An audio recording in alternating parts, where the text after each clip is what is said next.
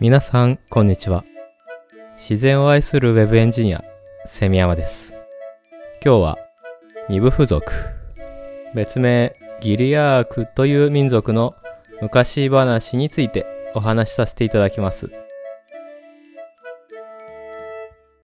前回お伝えしていたんですが、プルトニウムムーミンという無料ブラウザゲームをリリースしまして、大変ありがたいことにいろんな方に遊んでいただいてまして、ご感想もいただくことができました。遊んでいただいた皆さん、感想をくださった皆さん、本当にありがとうございます。そしてこちらも前回お伝えしていたんですが、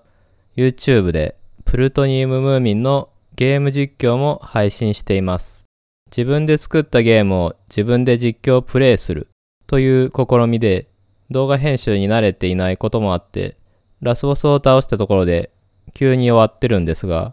お時間あれば見ていただけたら嬉しいです。ブラウザゲームの方も引き続き公開しておりますのでどちらも概要欄からチェックしていただけたら嬉しいです。プレイしていただいた方から嬉しいメッセージをいただいていますのでご紹介させていただければと思います。まずはこの番組でよくご紹介させていただいているポッドキャスト番組生物をざっくり紹介するラジオ仏作のパーソナリティ豊さんにプルトニウムムーミンを遊んでいただきメッセージをいただきました。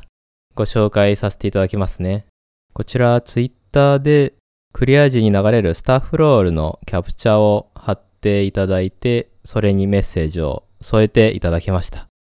オールスターじゃないですか。すべてが壮大でした。これは音をマックスでやるべきですね。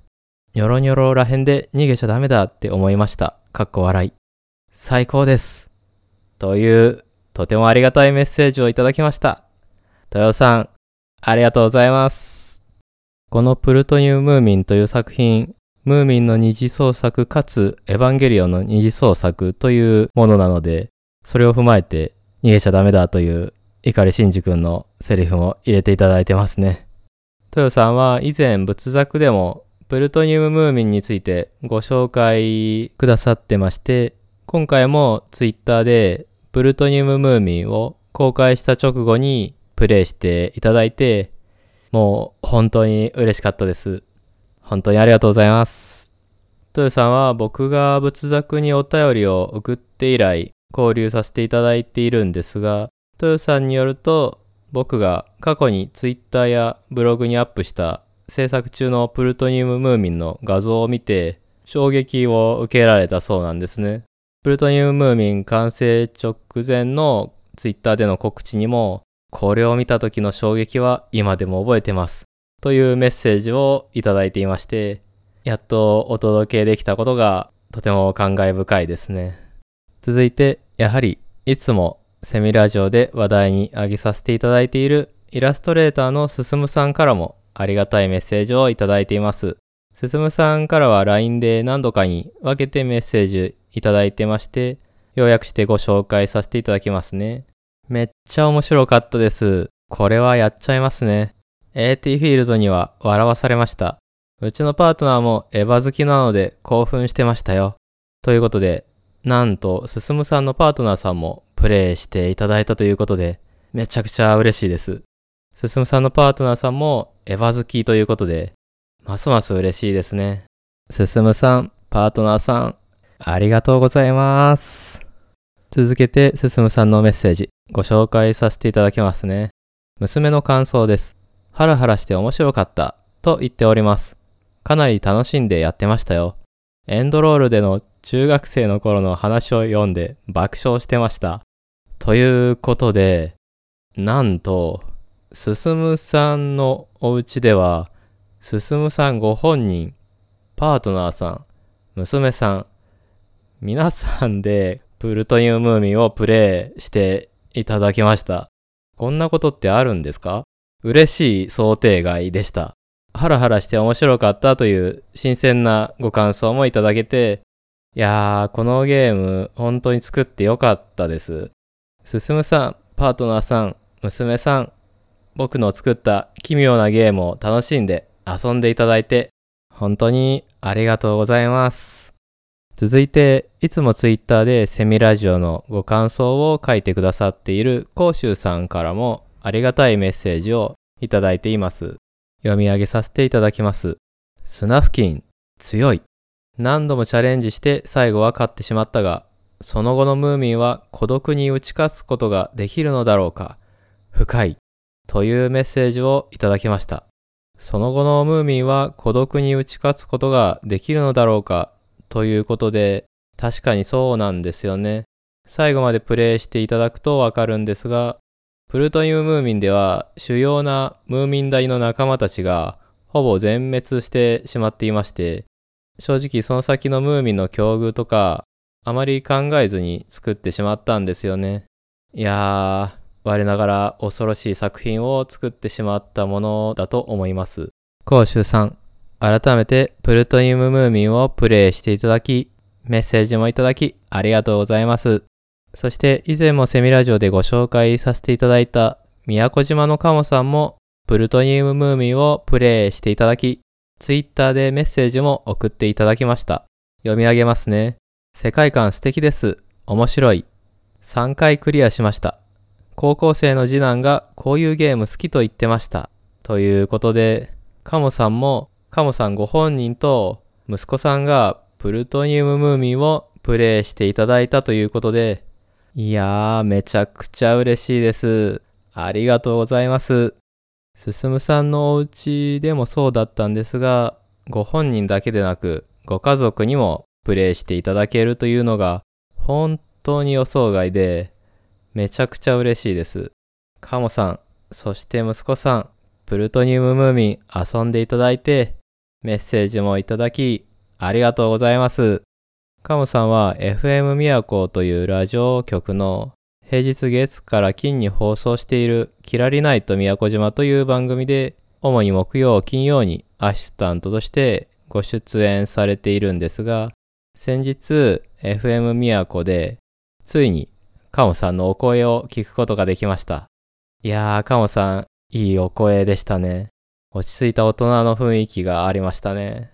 カモさんのお声を聞かせていただいて、雰囲気的には面倒見のいいお兄さんというタイプなのかなと想像させていただきました。カモさんは FM 宮古ではサッペイというお名前でご出演されていまして、由来をご本人に伺ったんですが、サッペイはサッピーさんという女性アシスタントの代役から始まってつけた名前です。とのことでした。いいですよね。その名付けの由来。生放送のライブ感で決まっていったんだろうなと想像したりしましたね。FM 都ちょくちょくチェックさせていただいてるんですが、全体になんだかとても温かい雰囲気でいいんですよね。CM で流れる宮古島の方言も僕が山梨の人間なので意味はよくわからないこともあるんですが、言葉の味わいがとても良くて、FM 都、パソコンやスマホアプリで無料で聞くことができますので、概要欄からぜひチェックしてみてくださいね。お便りをくださったカモさんがサッペイさんとして出演されているのは、平日月から金の17時から19時に生放送しているキラリナイト宮古島という番組の主に木曜と金曜になります。ということで、プルトニウムーミンにお寄せいただいたメッセージをご紹介させていただきました。皆さん、改めて本当にありがとうございました。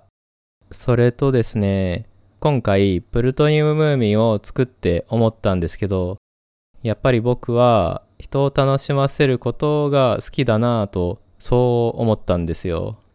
このセミラジオについてもそうなんですけれども、以前もお話ししたんですが、仏作を知って、ポッドキャストって面白いという興奮から勢いで始めたセミラジオだったんですけど、続けられているのは僕が人を楽しませることが好きだからなんだろうなと思ってまして、そしてこんな僕のカオスな話を聞いてくれている方々のおかげで支えられて続けられているんですけども、人がポッドキャストをやる理由って色々だと思うんですが、例えば仏作さんだったらメインパーソナリティのお二人豊さんとシロさんは教育をなりわいとされていて仏作はいろんな年代の方が幅広く楽しんでいるんですけど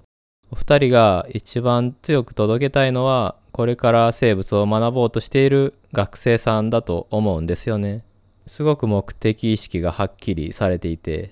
進さんが配信されている進むアートだったら、進さんの作品のこう背景にある物語をじっくりと語って共有するっていう、そういうすごくしっかりとしたコンセプトがあると思うんですけれども、僕の場合そういうはっきりした目的を言語化できないまま、まあでもなんか楽しいからなっていう感じで、ポッドキャストを続けてきたんですけど、ようやく明確になった気がしますね。僕は人を楽しませることが、楽しんでもらうことが好きですね。中学生の頃にプルトニウムムーミンの原型を作ったのも、身近な誰かを楽しませたいという気持ちから来ていて、それは大げさに言うと自分の生きる原動力かもしれないですね。すごく大きな目的とか大目標とかはないんですけど、たまたまこのセミラジオを見つけてくれて聞いてくれた人に楽しんでもらえたら嬉しいなと、そんな風に思いますね。そんなわけで、これからもいろんな意味でマイペースなポッドキャスト、セミラジオですが、お付き合いいただけたら嬉しいです。本編に移る前にもう一つ、先日、先ほどもお話に上がったイラストレーターの進さんも参加されているグループ展、手の森に仏作の豊さんと一緒にお邪魔させていただきました。この手の森というグループ展は、進さんを含めた5人の造形作家さんとイラストレーターさんによる展示で、東京阿佐ヶ谷のギャラリートレモローキューブで8月25日まで開催中なんですが、豊さんもいらっしゃるということで、ぜひご一緒できればと思いまして、日にちを合わせて一緒にお邪魔させていただきました。実は僕以前阿佐ヶ谷に住んでいたことがありまして、まさにギャラリーがあるあたりが以前の生活圏と被っていて、もともと住んでいた家の外観も久しぶりに見ることができて、懐かしい思いが込み上げてきましたね。ギャラリーに行く前に、豊さんと合流してから行ったんですが、豊さんとは初めてお会いしたんですが、あの、いつも仏作でお話しされている通りの、こう、穏やかで、親しみやすい雰囲気の方で、とても気さくな感じで、いろいろとお話しさせていただきました。進さんとは前回の全展という展示でお会いして以来、お会いするのは2回目だったんですけれども、今回もとても温かく迎えていただきまして、いろんな作品のバックグラウンドのお話ですとか、このポイントにこだわったという話をご本人のお言葉で聞くことができて、すごく素敵な体験をさせていただきました。えー、グループ展手の森なんですが、進さんのイラストをたくさん大きなサイズで見ることができまして、進さんが配信されているポッドキャスト、進むアートのカバーアートとして描かれた絵も大きなサイズでたくさん見ることができて、すごく見応えがありましたね。僕が大好きな進むアートのエピソード、人を殺そうとした AI 電子レンジのイラストも大きなサイズで見ることができて、わ、この部分こういう質感だったんだ、ですとか、いろんな発見があって、すごくそこも面白かったですね。前回進さんがご参加されていたグループ展、全展でもお会いした作家さんのシンさんや、ニトラかぼちゃさんともお話しさせていただいたり、ご参加されているそれぞれの作家さんの作品についてのお話や世界観についてもお話を伺うことができて、すごく濃密な時間を過ごさせていただきましたね。展示の後、夜には3人でオフ会ということで飲みに行ったんですが、それまで少し時間があったので、豊さんをお誘いして、吉祥寺の井の頭公園をブラブラしたりしてましたね。本当は井の頭公園の動物園に入ろうとしていたんですが、入園が16時までということになっていて、動物園の入り口に16時4分くらいに着いて、ちょうど入れなかったんですよね。なんですけど、井の頭公園自体がすごく広くて自然が豊富なところなので、園内をブラブラするだけでも楽しかったですね。特に目的なくブラブラする時間って結構贅沢だと思うんですよね。で、豊さんと園内をブラブラするうちに公園内の神社についてたりして、で、僕は趣味の一つとして狛犬ウォッチというのがあるんですけど、ああ、これいい表情の狛犬だなと言って iPhone で写真撮ったり、あとは気ままにソフトクリーム食べながらいろいろ話したりしてましたね。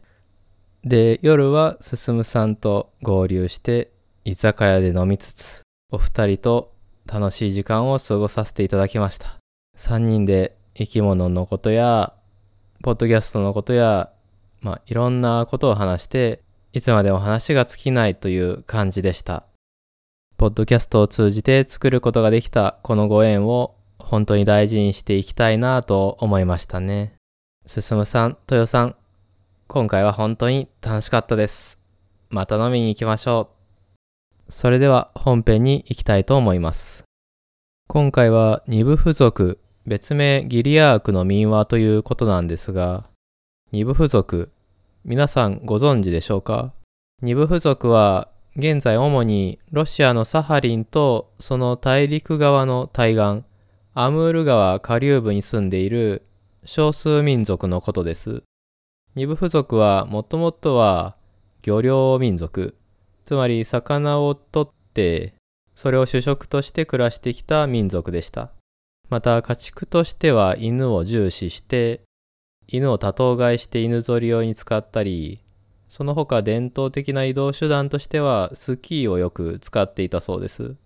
夏は木で高床式の夏用の家を作って、冬は軒下の地面に穴を掘り下げて、縦穴式の暖かい家を作って、それぞれ住んでいたそうです。で、かつてサハリンの南半分は日本領だったことがありまして、第二次大戦以降はロシア領になるんですが、その時に北海道に引き上げてきた二部付属の方もいらっしゃったんですね。二部付属の方たちに言い伝えられている民話をまとめたギリアーク民話という本が三音文学会というところから出版されていまして、今僕の手元にあるんですね。どうしてこの本を買ったかなんですけど、もともとは村上春樹が共著で書いた東京スルメクラブ地球のはぐれ方という本を読んだことからスタートしています。この本で村上春樹は、共著者である都築京一氏、吉本由美氏の3人で結成した東京スルメクラブの活動としてサハリンを旅するんですね。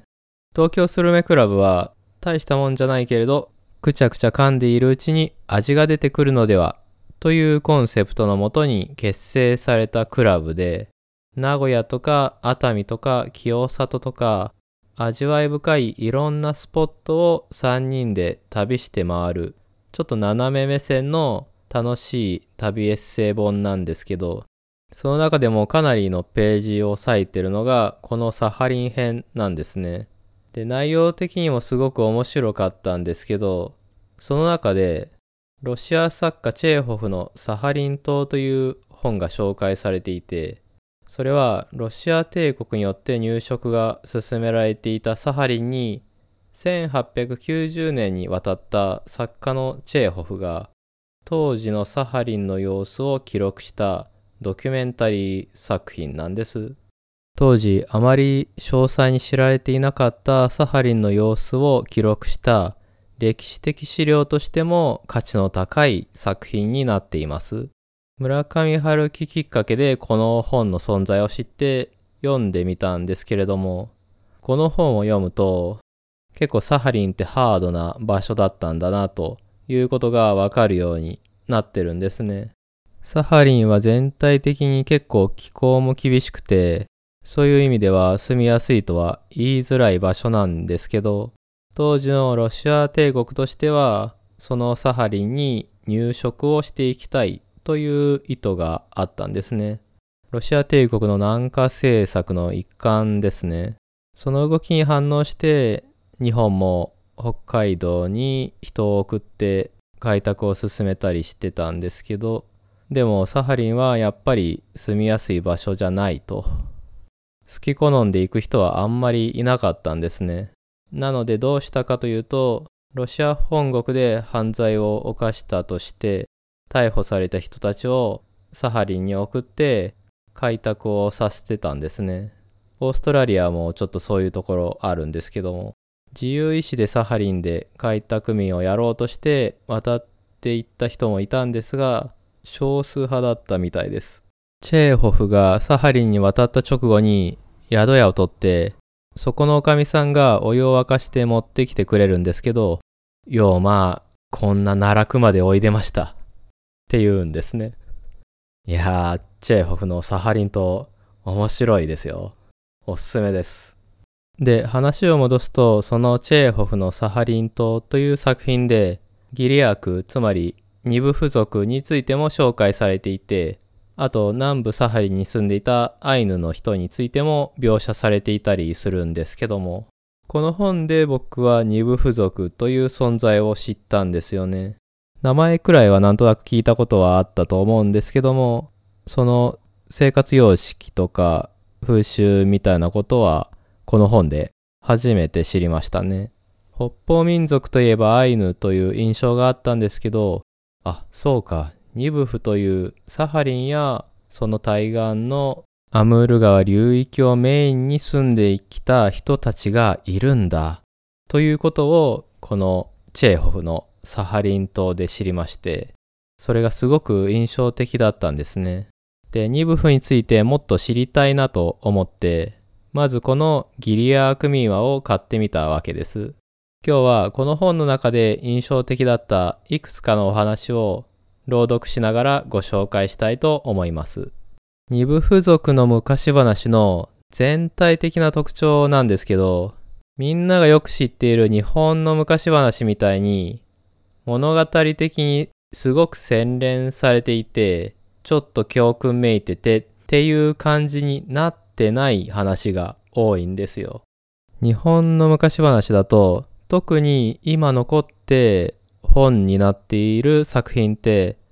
いろいろそぎ落とされて洗練されてると思うんですけど少なくとも僕の手元にあるこのギリアークミーワという本に収録されているニブフのお話はいい意味で洗練されてなくて、なんかメリハリなくぬるっと終わったり、聞き終わった直後に、で、このお話から何を受け取ればいいの？ってなったりする。そういうお話が多いんですね。それでは早速行きましょう。二部付属の昔話。熊と若い人妻。始まり始まり。若夫婦が平穏に暮らしていた。ある時、夫が山へ漁に出かけた。すると珍しくたくさんの熊が取れたので、大喜びで家へ帰ってきた。そうして妻を喜ばせてやろうと思って、外から大きい声で妻を呼んでみたが、答えがないので、不思議に思って家の中を探したが、妻の姿は見えなかった。夫はその後毎日毎日妻の姿を探し求めて山の中を歩いたが、妻の姿は見つからなかった。しかし歩いているうちに熊にはたびたび出会ったから、熊ばかりは何匹も取って帰ってきた。夫がある時妻を探しに山の中を歩いていると、はるか遠くの方に煙の立ち上る丸太小屋が見えた。夫は自分の妻がもしやそこにでもいるのではないかと思って、勇んでそこまで行ってみた。そして小屋の中をそっと覗いてみると、やっぱり妻がそこに座っていた。夫は喜んで中に入ってみると、そこには人間に姿を変えたオスグマのミップがいた。ミップというのは不倫相手の男性的な意味ですかね。夫はムラムラと燃え上がる嫉妬を感じたので、ミップに向かって、俺の女房を何だってさらったんだ。さあ格闘しよう。と言って挑みかかった。これを聞いた妻は本当の夫に向かって、危ないからあなた早く一人で家へ帰ってください。と言って止めたが、怒りに燃えた夫はどうしても家へ帰ろうとはしなかった。人間に姿を変えたミップはただ黙ってそこに座っていた。夫は再びミップに向かって、俺の女房を返さないなら、俺は家へは帰らない。早く格闘して勝負をつけよう。と言い切り立った。するとどうしたことか、突然夫は気を失ってそっとした。しばらく経って気がついてみると、夫は自分の家まで運ばれていた。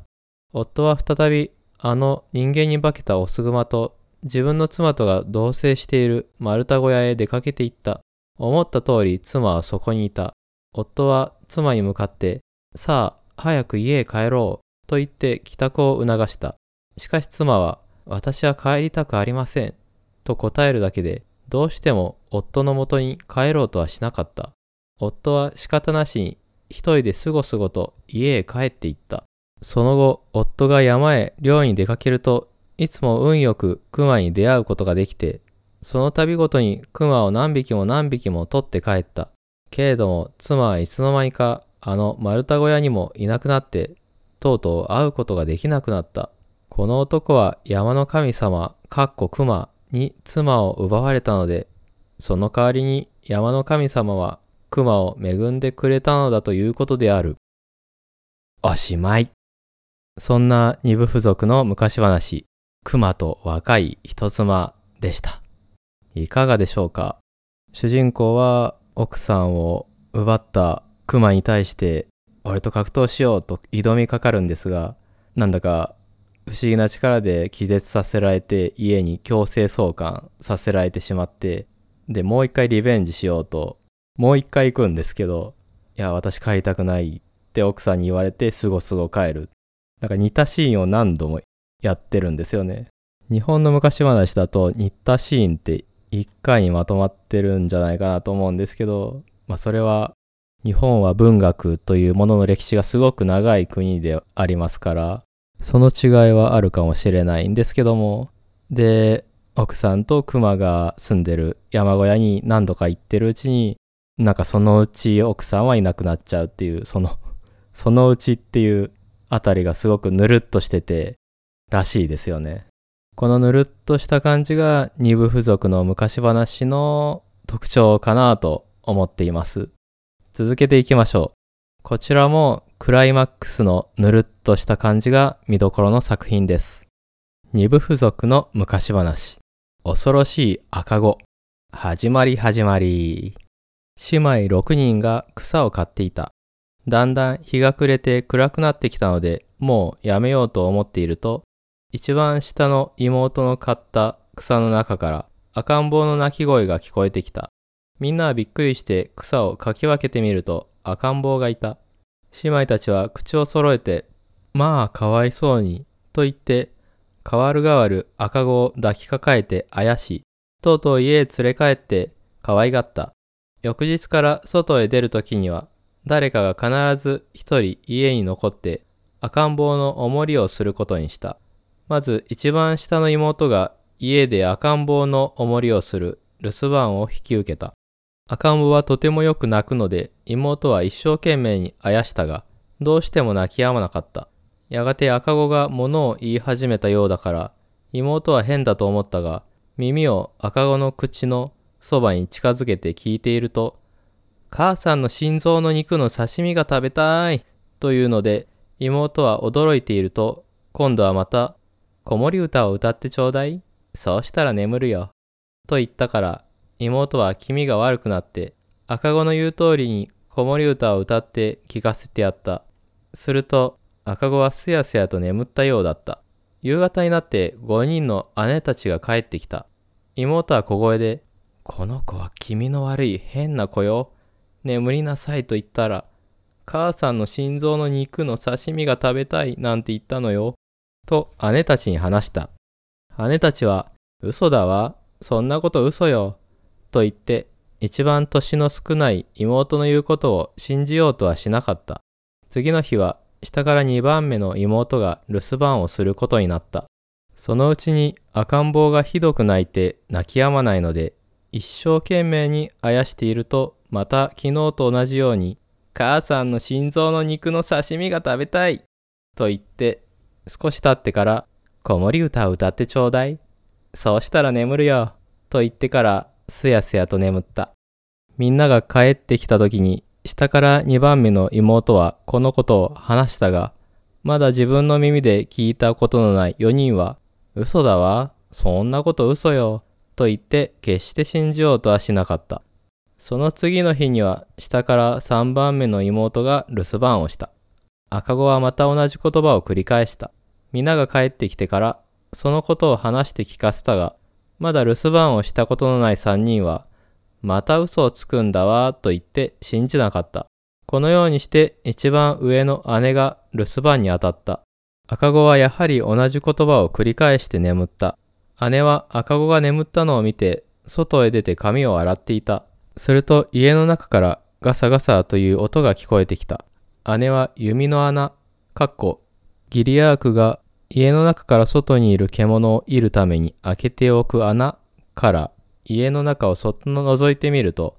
赤子はゆりかごを背負ったままで台所まで歩いてきていた。そしてしばらくすると小刀を口の中へ入れて飲み込んでしまった。姉は犬を追うふりをして、どうどう、かっこギリアークが犬を追う時に発する声と言いながら、家の中へ入ってみると、もうちゃんとゆりかごの中で寝ていた。姉は妹たちが帰ってくるとすぐに、今日の出来事を赤子に聞こえないように話した。あの子はきっと化け物の子に違いないわ。気味が悪いから明日みんなで逃げましょうよ。と妹たちは皆口を揃えて言った。姉妹6人は額を集めて逃げる相談をした。あくる日、6人の姉妹はごちそうをたくさん作って、白樺の皮のお皿に入れて赤子の足元に置いた。赤ん坊は目を覚ますとすぐごちそうを食べ始めたから、その間に姉妹は串2枚、指皮、すき串、小刀、針をそれぞれ一つずつ持って逃げ出した。一同が走り出してからしばらく経った。すると後ろの方から大きな声を上げながら赤ん坊が追っかけてきた。赤ん坊の口の周りはさっきのごちそうの中に入っていたフレップがついて真っ赤に染まっていた。フレップというのはコケモモという果物のことですね。みんなは一生懸命に走ったが追いつかれそうになったので一番年を取った姉は後ろを振り返ってに皮のついた網になれと叫んで持ってきた串をポンと投げ捨てた。すると串は本当に網になったが、恐ろしい人食い赤子はそれを踏み越えて一同を追いかけてきた。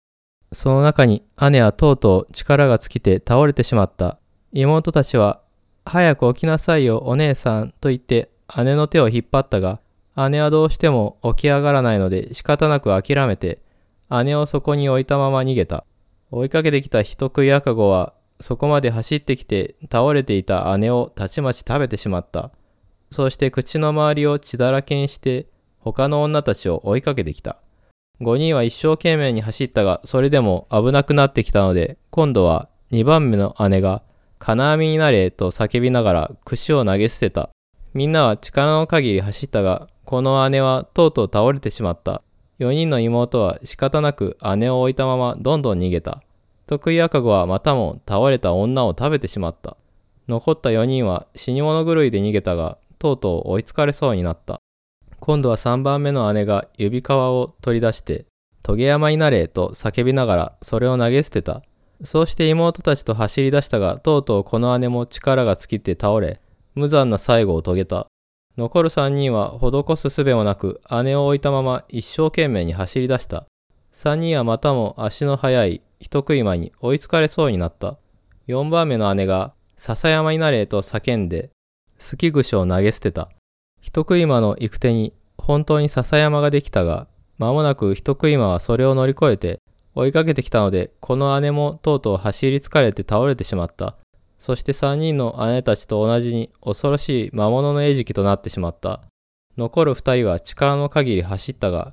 やがて人食い魔が身近に迫ってくるのを感じたので、下から2番目の妹は持っていた元子ジャッカ、かっこ婦人用の小刀を崖になれと叫びながら投げ出した。本当に崖ができたが、人食い魔はこの崖を飛び降りて、二人の姉妹のそばまで追いかけてきた。そのうちに元子ジャッカを投げ捨てた方の女も力が尽きて倒れてしまって、とうとう姉たちと同じ運命に終わった。5人の姉を失った一番年の若い妹はあまりの恐ろしさに震えおののきながら無我夢中で逃げ走ったが、またも危険が迫ってきたので持っていた針を取り出して大きな沼になれと叫んで針を投げ捨てた。女は後ろを振り返る暇なく走り続けたが、しばらくすると自分の行く手に大きな川が見えた。よく見ると一人の老人が川の向こう側で船を作っていた。そこまで走って行って、おじいさん、化け物の子が追いかけてきたから、この川を渡してください、と女は老人に向かって呼びかけた。老人は、よーし渡してあげよ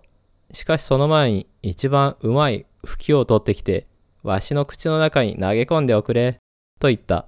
女は言われた通り、すぐに吹きを取ってきて、老人の口の中に吹きを放り込んだ。老人は、ああ、うまいうまい、と言って、さらにもう一度、吹きを取ってきてくれと頼んだ。女は言われた通り、吹きを取ってきて、老人の口の中に投げ込んだ。すると、老人は足を投げ出したが、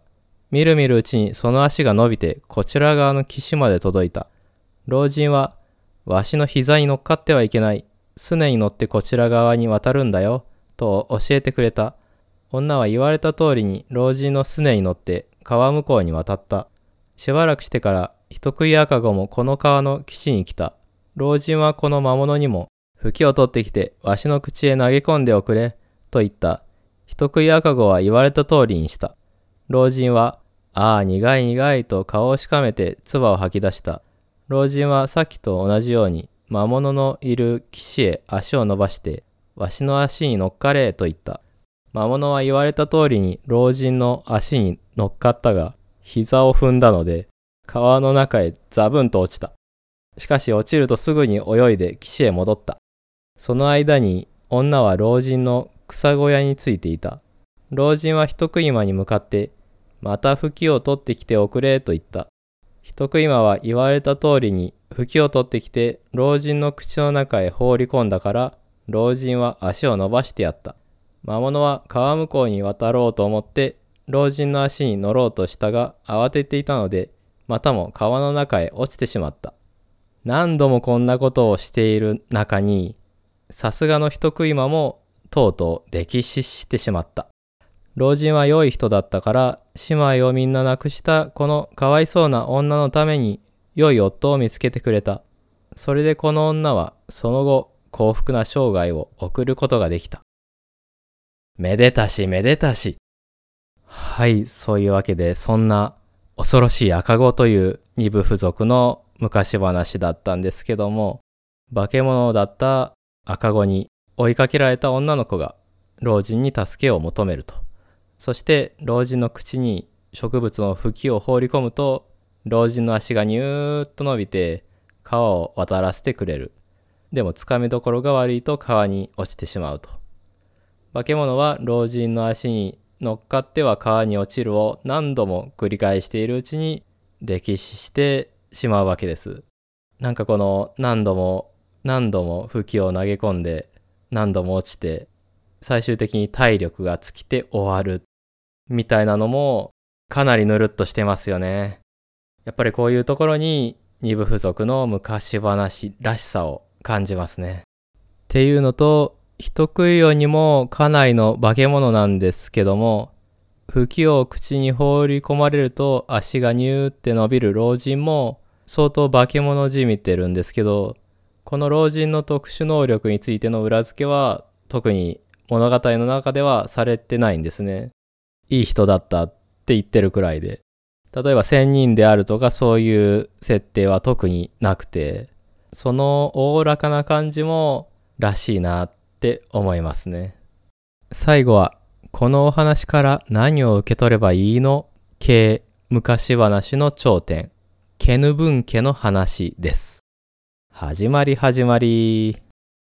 ギリアークの中の一種族にケヌブンという家があった。ケヌブン家の人は目が小さい。目の小さいものには気か抜きのものが多い。熊も目の小さいものほど強い。大昔、ケヌブン家の人はリスの皮を着て、熊の口から入り、校門から出てくるほど小さかった。昔、ケヌブンのある家に男が3人と女2人の兄弟姉妹があった。両親は家の留守居をし、3人の兄弟は毎日トナカイを取りに山へ出かけるのを日課としていた。二人の姉妹はいつも満月の頃になると、決まって鼻からも口からもミミズがたくさん出てきて、どうにも仕方がなかった。兄弟たちは始末に困ったが、姉妹をどうすることもできなかった。ある日、兄と弟は高い山へトナカイを取りに行って、トナカイの肉を姉と妹に運ばせるのだと言って、姉妹を山へ連れ出した。兄と弟は山にたどり着いてから、姉妹をトナカイの川に乗せて山から滑り下ろした。